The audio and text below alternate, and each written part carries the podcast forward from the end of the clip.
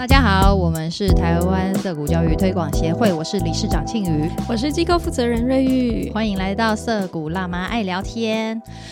诶，我们今天要录的是听你在把不，但是就是一个呃回顾的特辑。嗯，我们今天是 EP 六，大概每五集我们就会来回顾一下。哎，其实五集是因为那个一开始，我想说接下来两集或三集就来一下。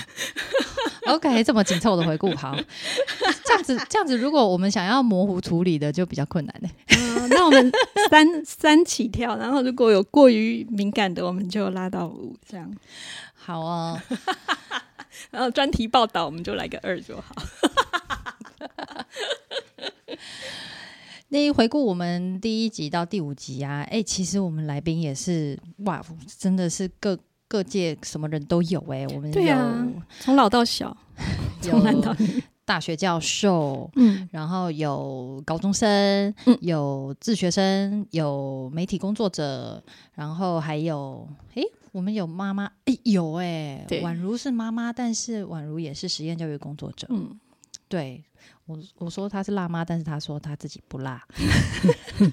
然后自学生我们有高中自学生跟大学的自学生，哦，对，就是嗯，从自学然后到嗯，靠自己的力量考上大学的人，嗯这其中，嗯，我来先问一下瑞玉好了，嗯，你觉得最震撼的是哪一集？震撼。对啊，对你来说最意想不到的，觉得诶，竟然是这样子的。我觉得还是 Rachel，就是跟我们讲她在中国读书那个经历，让我很震惊吧。为什么啊 Rachel 看起来不像？因为其实看起来像不像倒还好，而嗯而是其实我我那那一集里面，我印象很深刻，是我跟他问题聊到关于学生自杀的事情。嗯嗯嗯，对，因为本来我们在台湾看到的媒体报道的多半是中学生的自杀事件，有一段时间有蛮密集的报道。就是，然后我就嗯想象说，哦，因为在那边可能升学的压力是很大的，因为他们人口多嘛，然后大部分的家长的想法又还是比较竞争性的，嗯，所以我本来以为他会讲的是中学生的自杀，结果想不到他就讲的是 大学更大的高等教育的。对对对，按、这方面的讯息，我先前是从来没有接触到。哦，但是我觉得，嗯，对照对照台湾，好像这一阵子，我这一两年也也听说好多，尤其是那个顶大嗯，顶大的学生，你既然好不容易考上顶大了，对不对？嗯还是跳。哎，不过刚好前几天，昨天还是前天啊，公共电视还是哪里、有一个报道说，现在台湾的中学生的呃心理跟精神状态的健的健康状态是嗯很需要关注的。嗯哎、这其实实我们在实验教育的范围里面，真的接触非常的大量。是啊，因为实验教育就有点像是避难所，你知道吗？大家的避难所。可是先前真的没有人谈这件事，哎，我觉得很可怕。嗯这个可能跟实验教育就是这几年如雨雨雨后春笋般冒出也有关哈。然后越来越多小孩受不了体制内教育，嗯，对，哎、这你这样讲才会让大家以为说是因为有实验教育，所以体制内 其实应该是说，呃，从一直以来是体制教育就会让一些人的状态不是那么好。对，对，可是因为有了实验教育之后，这些这些不太适合体制教育的小孩有了出路，对，那就变成我们在实验教育里面会接触到很大量的这些小孩。没错，嘿，可是还有一大堆是没有出来的，对，嘿，他们还是留在体制教育内，然后很痛苦的撑着。是，那我在相关的那个报道底下看到很多留言，嗯嗯，然后就觉得好可怕哦，就是这些。大人们还是觉得说，是因为现在的小孩抗压性太低，嗯然后或者是现那就是呃媒体网络平台用太多，然后或者是忍一忍就过去了。我们小时候也曾经有过这些想法等等的，哎，很多大人就是我我哎看到的那个文章不知道怎么搞的，底下这种写法真的是很不负责任 对底下八九成的留言都是这一种。哦。这这个实在很不负责任哈、因为我我说真的，我们嗯，我们这一代就是受过那些比较权威式的威还是威权，好讲威权好了，嗯那种威权是体制的教育，然后呢，我们很多是在呃成年，甚至我们进入中年之后才承受，开始承受那些苦果。嗯我们之前忍过了，然后呢，然后进入职场，然后继续忍，一直到呃累积到一个程度才爆发。所以我我真的很想。就是问问这些留言说啊，是因为小孩子抗压力不足了。我真的很想问问他们说，那请问你现在过得好不好？我觉得会在那边酸言酸语的，他应该没有意识到他自己的心态有多不健康。但其实他如果愿意去检视他自己的生活，嗯，他一定不会说自己过日子过得好，他一定也是充满痛苦的。然后呢，把再把这个痛苦可能上网就是发泄啊，啊，然后去怪别人。啊，对，对啊，就然后他会觉得这个这个世界，就是这样子啊，哎，没办法呀，对，就是一种受害者情节。是啊，嗯，所以说，但是问题是说你你讲别人很烂，你讲别人抗压性不好，一帮也帮不到你自己变好啊。那为什么不大家一起好好来面对说？而且他的说法是，现在的小孩一代比一代差这一类。哦，这个我们真的是听到耳朵烂了。我们七年级生直接就是草莓族啊！我操你个头！每一代都觉得一代比一代差，那到底是哪一代好？这是尼安德塔人吧？基因定序已经出来了，我们每个人基因里面都有尼安德塔人的基因，诺贝尔奖哦。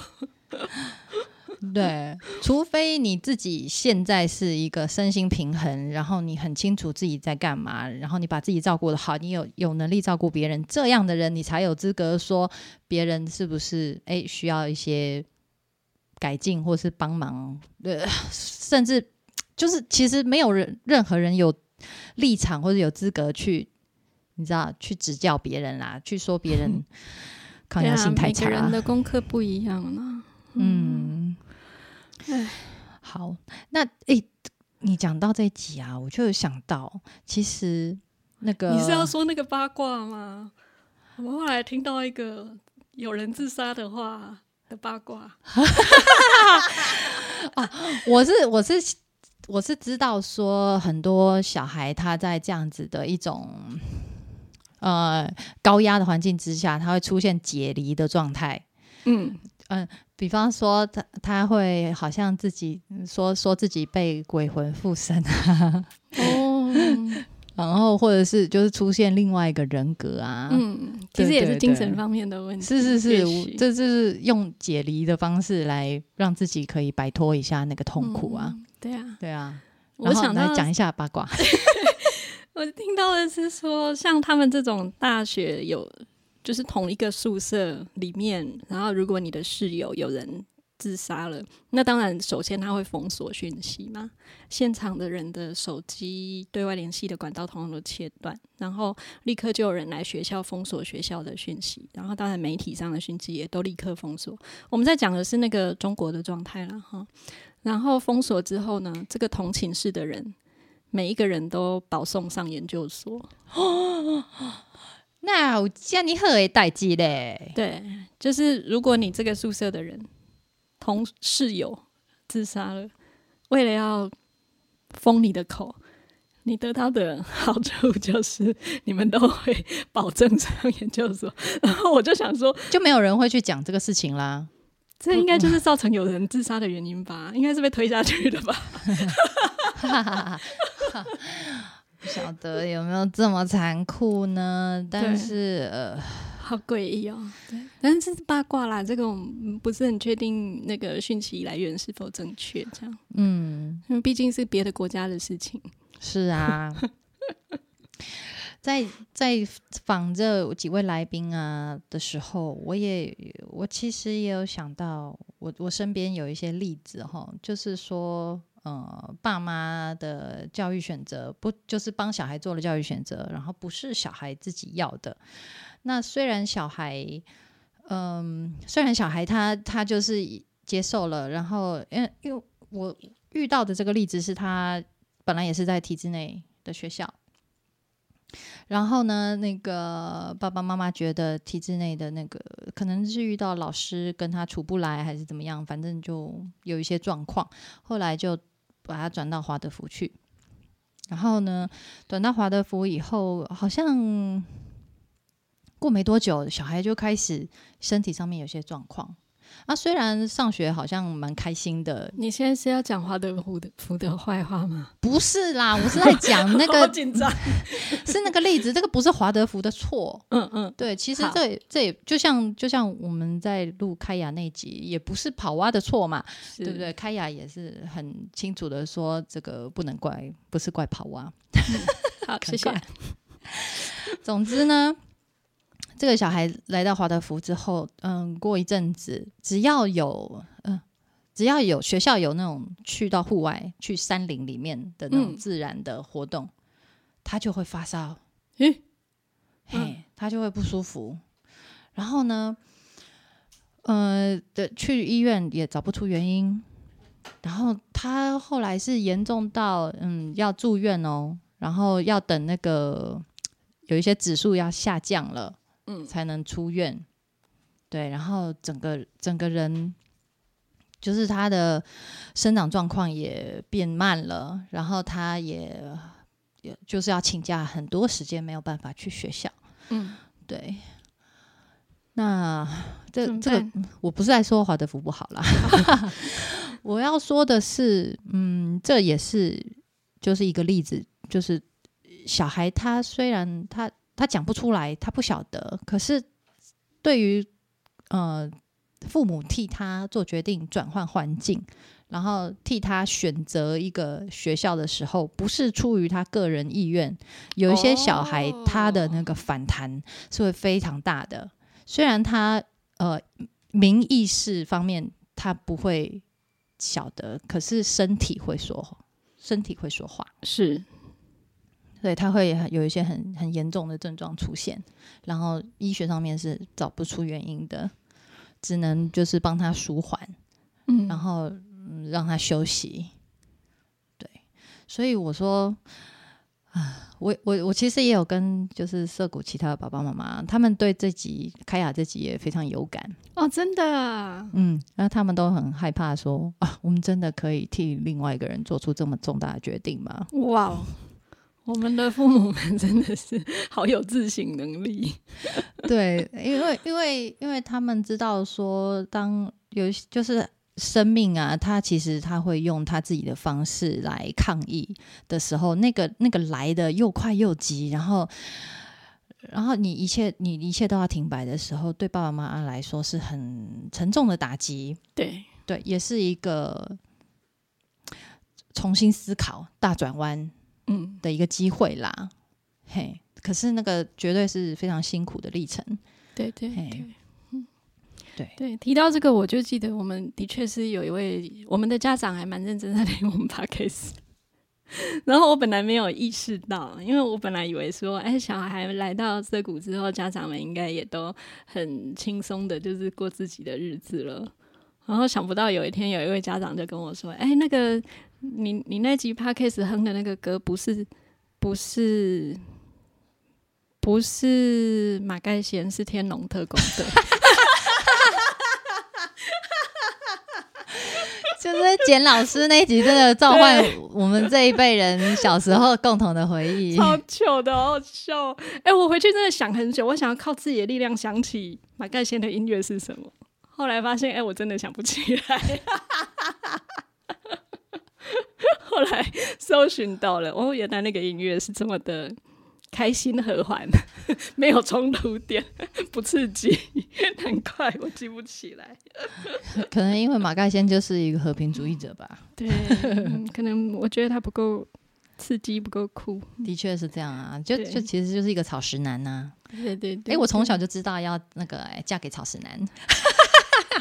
他里面有提说他吃素吗？好像没有吧？有吗？嗯，但是就是人道主义者啊，对，然后就是那个尽量不杀生啊，是是是，不杀人。我还记得那一集我们讨论到一件事，就是简老师要说 grad 创业。嗯就是这些高科技都是用 Garage 创业。然后我第一个想到的 Garage 是关于 Garage Sale，但是我爸上次 Garage Sale，高科技人士就是 Garage 创业。嗯，这个就是我们的不同，我觉得。是啊，不晓得简老师他现在，呃 他回到台湾以后会不会觉得哦，看这个也不顺眼，看那个也不顺眼，要改变的事情好多哦。但是他也真是够努力了。对对，我每次看到简老师的 FB，我都觉得哦，实在是太太努力了，我好惭愧哦。觉得老师加油！对对对，觉得他生活非常的充实活跃，这样子，嗯嗯充满了嗯理想性。对，非常有正面力量的一个人。好，我觉得他讲到那个简老师那一集里面也提到以学生为中心，学生站中间这件事啊。那我们在那个应贤那一集，其实也有讨论到这件事。嗯嘿，就是你到底是不是真的以学生为中心，在做一切的事情？是，就是你如果有核心这个核心价值的话，它是会延伸到每一个细节上的。可是如果你只是把它当成一个呃概念或者是计划的一块，那你没有真正的福音它，它没有在你身上产生改变的话，那就其实就真的只是说说而已。嗯，应贤哦，应贤这一集也常常我们在 跟他妈妈聊的时候 很很好玩。他嗯，我们我们我们本来有约想要约那个应贤妈妈也来上节目啦，但是他就是说，哎呀，隔久一点，隔久一点，对对对，过一阵子再说，他太忙了。淡化一下这件事。就是小孩子，应该是说学生，他讲话不知感恩啊！很坦白，妈妈听了会紧张。哎、可是我觉得我们，因为我们除了前面这五集之外，也已经录了好几集去了，然后后面还邀请到更多的个人自学生，然后我觉得他们真的都好成熟哦。是啊，嗯然后那个有的时候丢一个问题给他们，都嗯都可以得到意想不到的成熟的答案、哎，对，成熟稳重，然后很顾全大体，大体，保留大体 对。都很为他人着想，很体贴。是、嗯，他们的那个学习跟成长是很全面的，不会只有脑袋上在动，他们的情感，嗯、感受也是非常敏锐跟自然在一起成长的。是啊，所以我们就是大家要对自己的小孩有信心，他们其实真的比我们所能想的更有能力、更聪明、哎，他们其实都在想好多事哦，对，只是没有告诉你而已。对我觉得大家都会说，呃法国的高中生在呃就要考什么哲学题呀、然后好像就很羡慕的样子。可是其实你在台湾想要当法国高中生，你就申请个人自学就很有机会了。呀，你会发现他们真的动脑不会比你动的少。对，好，我们后面也有提到，真的去法呃有有有访谈到真的去法国。嗯，哎，那集是排在比较还在还在后面，还在后面。对，我们之后嗯会敬请大家期待。对对对，有一位自学生是去法国留学的，嗯，哎，那他他的经历也很适合，嗯、大家参考。那我我觉得学校制度或是教育制度啊，它是一整个大社会里面的一个小制度，所以就像大肠包小肠这样子，一个一个包起来。所以，其实学校制度真的就是一个学社会制度的某一面的缩影。嗯，那它有机会变得，嗯，很，就是看你这个社会发展到什么状态。如果这个社会是够多元的，那它包的小肠，这个大肠里面 包的是小肠，它就可以包很多种。可是如果这个社会是比较单一或是严谨的在，呃制定它的希望它的人民都朝某一个方向去的话，那他能包的小肠就很少，就只有一条。一种。不符合这个的，就不合这不合这个口味的，大概就不会被包进来这样子。好，这个是小吃系的那个 小吃系的一个呃评论哈。最近瑞玉有借我一本书，嗯，哎，对，我们要来就是讲一下这个荣格，我。没有，大家不要紧张，听到荣格大家都会就是神经都绷紧了起你来。想说什么？不是啊？你借我那一本那个拥抱阴影那本书啊，它上面有说，其实我们怎样对小孩，就是很多都是在投射我们自己的阴影在小孩身上嗯。那如果你讲到那个教育制度，其实也是，对就是整个社会就是，阴影就是到处乱投射啊。就是投射在小孩身上。你怎么你怎么看你自己，或者是你怎么看人类，嗯，你就会怎怎么样去对待你的小孩啊？对，他就是一个完全教育体教育的这个体制，跟小孩们就是大人投射的一个标的物。那如果呃要讲回刚刚刚我们一直聊到的哈，就是如果说呃大人可以真的过得很好，很充实，知道自己在干嘛，那应该也会对，就是反映在我们对于教育体制的一个期待上面，嗯，就是期望我们教育体制可以帮助我们小孩知道自己想干嘛，知道自己怎么样才过得好。对，对，这才是一个就是比较好的投射的形态。嗯，嗯对，那我们我们现在应该是有慢慢在调整这个投射了。我觉得我们访问到的前面这五集里面啊，宛如给我的印象也是非常深刻的，因为嗯很多人会觉得说，呃，实验教育的家庭就是要很有钱，然后或者是你一定要怎样的文化资本才有办法培养出什么样的小孩。嗯，可是其实他的例子就很清楚的说明了，嗯。父母的教育水准，或是家里有没有钱，跟你有没有办法培养出什么样的小孩，真的是完全无关的。的确，嗯，好哦，啊，好好精彩哦！我们其实那个跟每一个人都录完节目之后，我们都有另外再聊了很多。而且会依据这个我们聊到的事情，我们再去拓展更多的八卦出来，就可以听到很多奇妙的事情。对，那差差不多就先跟大家分享到这边。嗯我们接下来还有好几集可以分享的。对，对，不会那个太直白啦，但是 会尽量就是把我们聊到有趣的事情跟大家一起分享。嗯，然后也很欢迎大家推荐我们可以请谁来，可是最好是有办法帮我们介绍，不要突然间跟我们说，哎，你可以访问马斯克啊，我也想啊，麻烦介绍一下。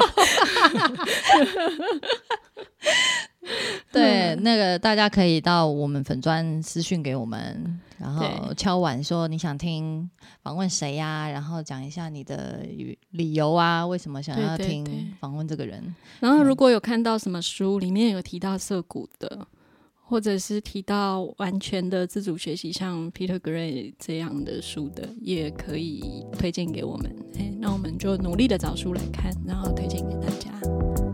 好，谢谢大家，谢谢大家，拜。